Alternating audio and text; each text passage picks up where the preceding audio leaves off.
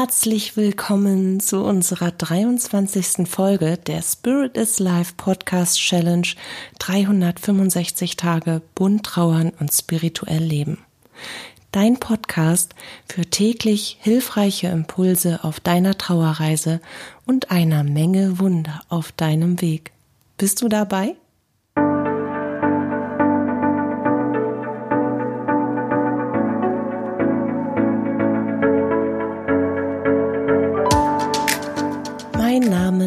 Katja Höniger.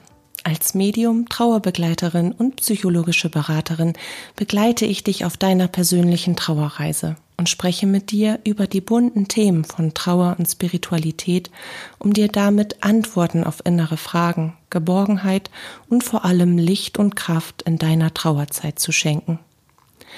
Heute möchte ich gerne darüber sprechen, warum es uns so schwer fällt, Liebe und Freude in Trauer zulassen zu können. Über Liebe und Freude in Trauerzeiten und wie wir damit umgehen, wenn wir uns dabei ertappen, Freude zu empfinden oder das Bedürfnis nach Liebe zu haben. Und ich möchte hier den Impuls setzen, dass wir uns selbst erlauben anzuerkennen, dass wir uns scheinbar gewisse Emotionen, die wir als positiv beschreiben, verbieten. Bewusst und unbewusst. Dass wir das aus unterschiedlichsten Gründen, aber hauptsächlich durch das Erleben unserer Umwelt und mit dem Umgang von Trauer, durch äußere Einflüsse und Prägung, durch gesellschaftliche Definition von Trauern, dass wir ein, ein Bild der Trauer gezeichnet haben, was wir über unsere eigene Geschichte legen. Und in gewissen Bereichen, in gewissen Bereichen die Positivität in uns auslösen, dann diese Schablone der gesellschaftskonformen Trauer über unsere eigenen Bedürfnisse pauschen, dass wir das abpauschen und dass wir etwas leben, was wir eigentlich nicht wollen und stattdessen etwas leben, was sich vollkommen falsch anfühlt, tief in unserem Inneren, und dass wir verstehen lernen, warum wir das tun. Warum verbieten wir uns jegliche liebende und positive Emotion?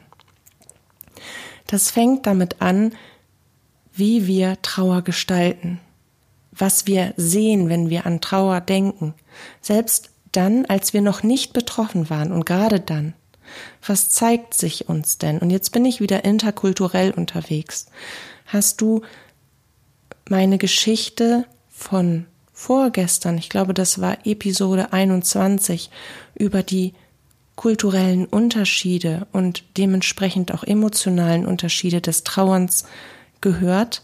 Ich habe da über die Indianer gesprochen und wie sehr sie auch in Freude sind für ihre jenseitigen Lieblingsmenschen, weil sie mit einer anderen Bewusstseinsebene in das Trauern gehen, weil sie diese ewige Verbindung allen Lebens leben und weil sie dementsprechend ihren jenseitigen Lieblingsmenschen in einer anderen feinstofflichen Ebene natürlich viel näher sind, weil sie diesen Austausch, dieses immer fortwährende Miteinander leben und dementsprechend in Freude sein können, weil sie ihre jenseitigen Lieben in dem nennen, in dem wissen, was sie Paradies nennen, was wir Himmel nennen.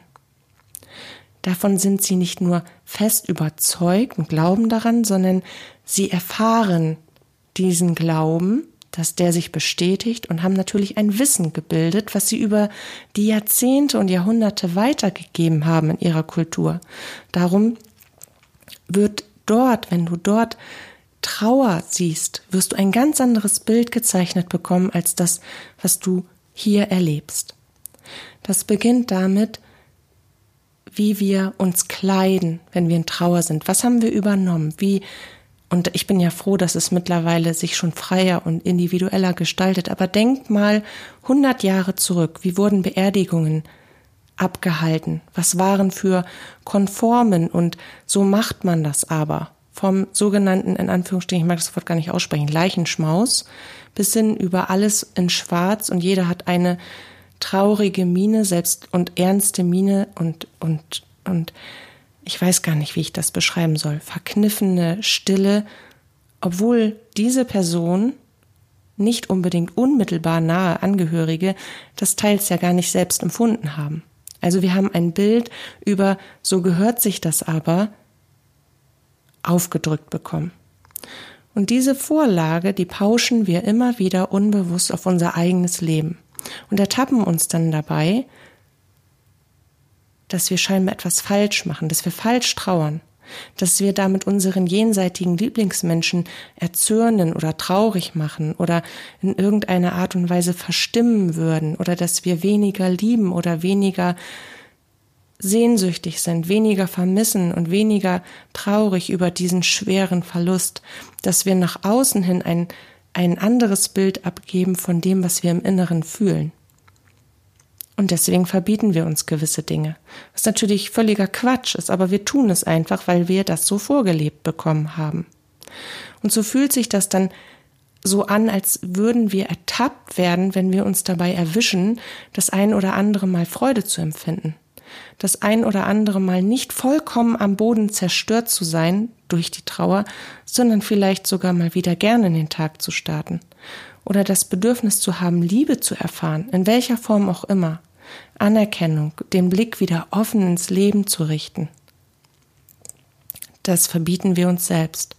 Und dieses Verbot ist ein ganz, ganz, ganz großer Widerstand auf unserem Weg der Trauer. Ich stelle mir das immer ein bisschen so vor, als würden wir über einen militärischen Hindernisparcours klettern müssen. Jedes Mal dann, wenn wir uns etwas verbieten zu fühlen, was für uns positiv und heilsam wäre, macht sich dieser drei Kilometer weite ultramilitärische Parcours, den du bestimmt auch aus dem ein oder anderen Film kennst, vor uns auf und dann müssen wir durch Schlamm unter Stacheldraht über sechs Meter hohe Wände und das am besten ganz ohne Hilfsmittel kommen und, und, und äh, uns an Kletterstangen entlang. Also wir, wir verlangen und unserem Selbst eine so große Menge an Kraft ab, alleine weil wir unsere Gefühle verstecken müssen, dass das einfach mehr schwächt und nicht gut tut, als dass es uns oder unseren jenseitigen Lieblingsmenschen etwas bringt. Und hier wäre es mal an der Zeit, die eigenen, weil es hat ja auch immer etwas mit der eigenen Prägung, es ist ja jeder, jeder ist einzigartig und jeder wächst auch in einer absolut einzigartigen Konstellation an Umfeld und Einflüssen auf. Welche Glaubenssätze und inneren Überzeugungen habe ich denn in Bezug auf die Trauer selbst? Was erlaube ich mir und was verbiete ich mir? Das für sich aufzuschreiben, damit wir uns die Chance geben, uns in diesem Zusammenhang verstehen zu lernen, das Warum zu ergründen, sich zu fragen, was hat das mit mir zu tun? Was hat dieses Verbot jetzt mit mir selbst zu tun? Spüre ich dieses Bedürfnis, nicht in Freude zu sein, wirklich in mir? Ist das mein Naturell? Ist mein grundsätzliches Naturell von jeher gewesen, dass ich nicht wieder in die Freude zurückfinden kann? Oder lege ich mir da eine von außen gemachte Grenze auf, die es mir schwer macht, diesen Schritt zu tun? Man muss quasi die Wurzel ausgraben. Und diese Wurzel, die gilt es zu verstehen, zu analysieren und dann anzunehmen, damit wir sie wieder eingraben können, also in unser Sein wieder zurückgeben können, weil die gehört ja auch zu uns. Gehört zu uns. Nur wir müssen über diese Wurzel hinweggehen können. Sie darf keine, kein Stolperstein mehr sein, wie eine Baumwurzel auf einem Waldweg, die wir nicht haben kommen sehen und uns dann so richtig schön durch den Matsch schlittern, weil wir darüber gestolpert sind. Sondern wir müssen den, wir müssen sie erkennen, den großen, weiten Schritt darüber machen, um einfach in, ein, in unserem Tempo und in Freude und Lässigkeit weiterspazieren zu können. Und es geht eben auch darum, das Selbst hervorzuheben und Lebensinhalte anzuerkennen, das individuelle Leben wertzuschätzen und anzuerkennen, sich selbst wieder einen anderen Stellenwert zuzuschreiben. Denn was du dir immer wieder sagen musst, das, was du dir da auferlegst, das hat überhaupt gar nichts mit dem zu tun, was dein jenseitiger Lieblingsmensch für dich will. Egal, wirklich, egal wie er oder sie zu Lebzeiten getickt hat. Wenn dein jenseitiger Lieblingsmensch über die drei Phasen des Übertrittes nach dem irdischen Tod gegangen ist, wenn er diese drei, wenn er oder sie diese drei Phasen erfahren und gelebt hat, dann ist er oder sie, so wie jede andere feinstoffliche Existenz und Seele auch, in einer Vollkommenheit. Das heißt, jegliche weltliche Prägungen sind zwar bewusst, das Wissen darüber, wie etwas gewesen ist und warum etwas gewesen ist, das ist da, aber es ist lediglich als Wissen da. Es dient einer, einer Grundlage, einer neuen Basis des Lebens. Da ist so ein Verständnis da, so ein Begreifen da. Das ist so, als wenn du einem Professor, Doktor, super Obergenie der Mathematik immer wieder fragst, was ist einmal eins? Was ist einmal eins? Was ist einmal eins? Und er wird dir immer wieder sanft lächelnd, vielleicht auch irgendwann müde lächelnd, die gleiche Antwort geben können, weil er weiß, was das ist. Und er weiß es so tief, weil er es so lange gelernt hat, die Grundlagen der Mathematik, dass er daraufhin zu einer Meisterschaft kommen konnte, sich zu einem wirklichen Genie hinentwickeln konnte. Und das ist auch das, dieser Prozess, der bei deinem jenseitigen Lieblingsmenschen stattfindet.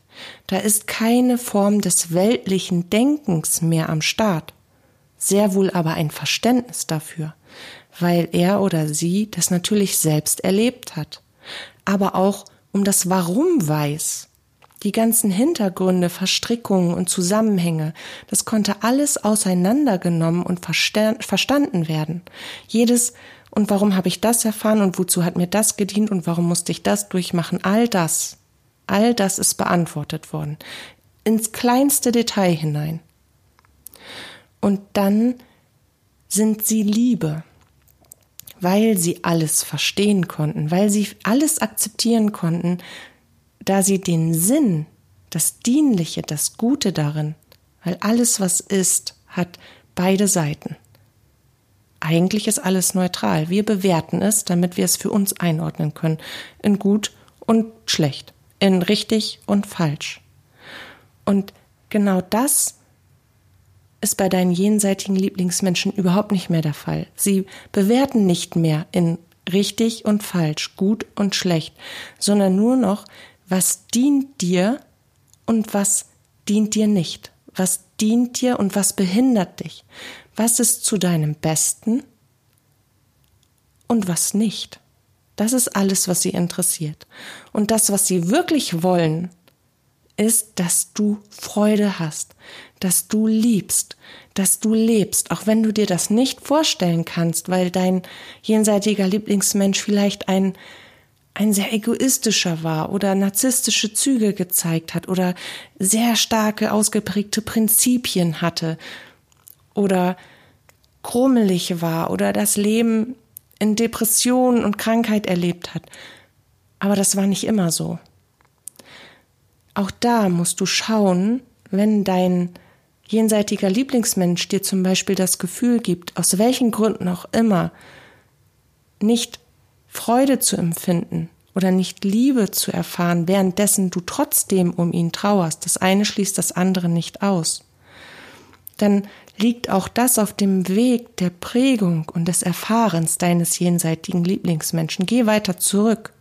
Kein Baby kommt egoistisch, narzisstisch oder in irgendeiner anderen Form beeinflusst und traumatisiert auf diese Welt. Wir alle sind einfach nur pure Geistigkeit in den ersten Tagen, Monaten unseres Lebens. Und erst dann, wenn wir anfangen, uns selbst zu erfahren und eine Identität zu entwickeln, wir äußere Einflüsse wahrnehmen und unsere Umwelt ganz anders betrachten und sie auf uns beziehen, quasi die Reflexion von dem, was wir tun, wieder wiedergespiegelt bekommen, erst dann geht's los, dass wir uns diesen weltlichen Schleier überstülpen lassen. Dein jenseitiger Lieblingsmensch freut sich mit dir, wenn du dich freust. Versuch dich einfach gedanklich ohne jegliche weltliche Einflüsse in die Situation deines jenseitigen Lieblingsmenschen hineinzuversetzen. Wenn du alles wüsstest, sämtliche Ordnungen, Gründe und warums erfahren hast, sämtliches, was dir widerfahren ist, als, ey, das, das war gut für mich. Dadurch habe ich das und das tun können. Ja, das war, das war Liebe, das war pures Glück. Auch wenn ich damals gedacht habe, das war falsch. Das war es aber gar nicht. Es war nur meine weltliche Wahrnehmung davon. Wenn du all das weißt und ganz, ganz, ganz tief in dir nur noch grundzufrieden bist, wie würdest du dann für dich jetzt da sein wollen? Wie würdest du das empfinden, wenn Menschen, die du liebst, sich selbst verbieten, das Leben als lebenswert zu empfinden, sich selbst Freude verbieten, sich selbst Liebe verbieten, obwohl du dir sehnlichst wünschst, dass du sie glücklich siehst. Ab einem gewissen Punkt lässt das jenseitige Lieblingsmenschen verzweifeln. Das kann ich dir sagen. Und je mehr du dir selbst verbietest, das zu fühlen, desto mehr Alarm werden sie in deinem Leben machen, um das zu verändern. Und desto mehr Unruhe und Veränderung wirst du überall um dich herum und in dir spüren, weil sie dir auf jede Art und Weise zukommen lassen, dass sie Glück und Liebe und Selbsterfahrung in deinem Sinne zu deinem Besten für dich wollen, dass das deine Bestimmung ist. Und auch das mag sich jetzt für dich wie ein Widerstand in dir anfühlen. Weil du vielleicht unbewusst denkst, wenn ich jetzt lache, denkt er oder sie bestimmt, dass ich gar nicht wirklich traurig um sich, um sie bin. Wenn ich jetzt, wenn ich mich jetzt plötzlich nach Liebe sehne, dann, dann verrate ich ja meinen jenseitigen Lieblingsmenschen. Wenn ich jetzt nicht trauere, so wie man zu trauern hat, dann heißt das ja übersetzt, dass ich gar nicht wirklich traurig bin. Aber das bin ich doch. Also muss ich diese Konvention erfüllen. Und es ist wirklich wichtig, dass du diese Überzeugung, diese Prägung, diese Glaubenssätze, die du hast in Bezug auf dein Trauern und deine Beziehung, dein, dein, deine Trauer und deine Liebe zu deinem jenseitigen Lieblingsmenschen, dass du die aufdeckst. Und dass du dir bewusst machst, was das mit dir selbst zu tun hat und warum du das tust. Und dass du es bewusst anders tust, dass du dir bewusst machst, dass du dir klar machst, was dein jenseitiger Lieblingsmensch eigentlich für dich möchte.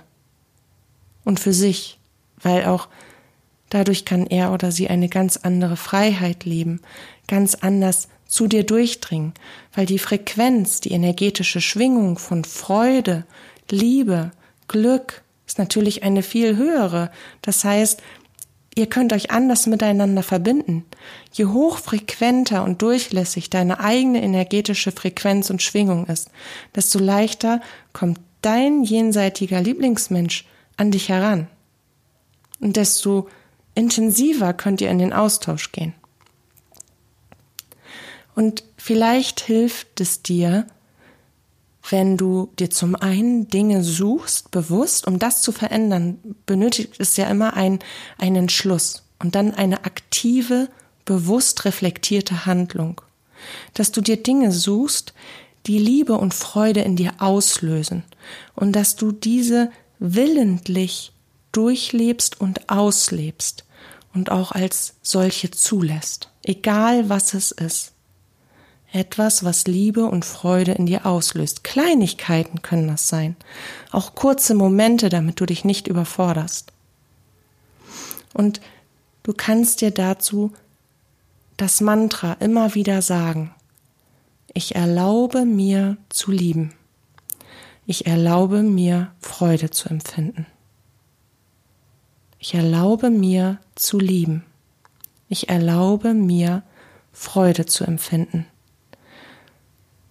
weil du in deinem bewussten und unterbewussten Ausleben deines freien Willens bist der einzige Mensch, der dich zurückhält und der das auslöst, der die Trauer in die Länge zieht wie Kaugummi und der der Trauer eine solche Bitterkeit und einen solchen Schmerz, zusätzlichen Schmerz hinzufügt, der gar nicht sein muss.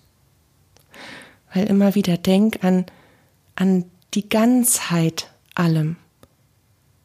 Zu jedem, was wir als lichtvoll empfinden, gibt es Dunkelheit. Zu allem, was wir als positiv und richtig empfinden, gibt es den Gegensatz. Das Leben kann ohne das eine, kann das andere nicht sein. Wir brauchen das alles. Und als was wir das bewerten, das entscheiden wir selbst. Und jedes, jeder kleinste Funken an Traurigkeit, jeder kleinste Funken von Sehnsucht und Vermissen, den sendest du direkt an deinen jenseitigen Lieblingsmenschen. Dein jenseitiger Lieblingsmensch weiß, wie du empfindest, was du fühlst, ganz tief in dir drin.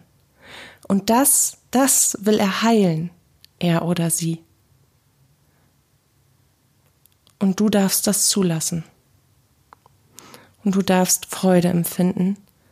Und du darfst Liebe empfinden. Du darfst das Leben und du darfst dich lieben und du darfst Liebe zurückbekommen, weil unterm Strich sind wir genau das. Reine Freude und reine Liebe. Und ich wünsche mir sehr, dass du es schaffst, in kleinen Schritten in deinem Tempo in genau diese Richtung zu gehen und dir zu erlauben, die schönen Seiten des Lebens für dich zu erfahren und zu verstehen, dass das auch in Trauer sein darf. Dass alles sein darf, was du zulässt, dass es sein darf, weil du erschaffst dein Leben aus deiner inneren Realität und Haltung heraus.